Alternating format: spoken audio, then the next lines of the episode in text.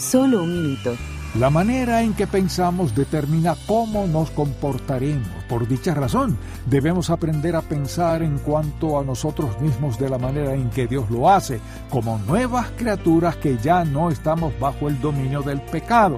Podemos ser más que vencedores a pesar de nuestros pecados del pasado.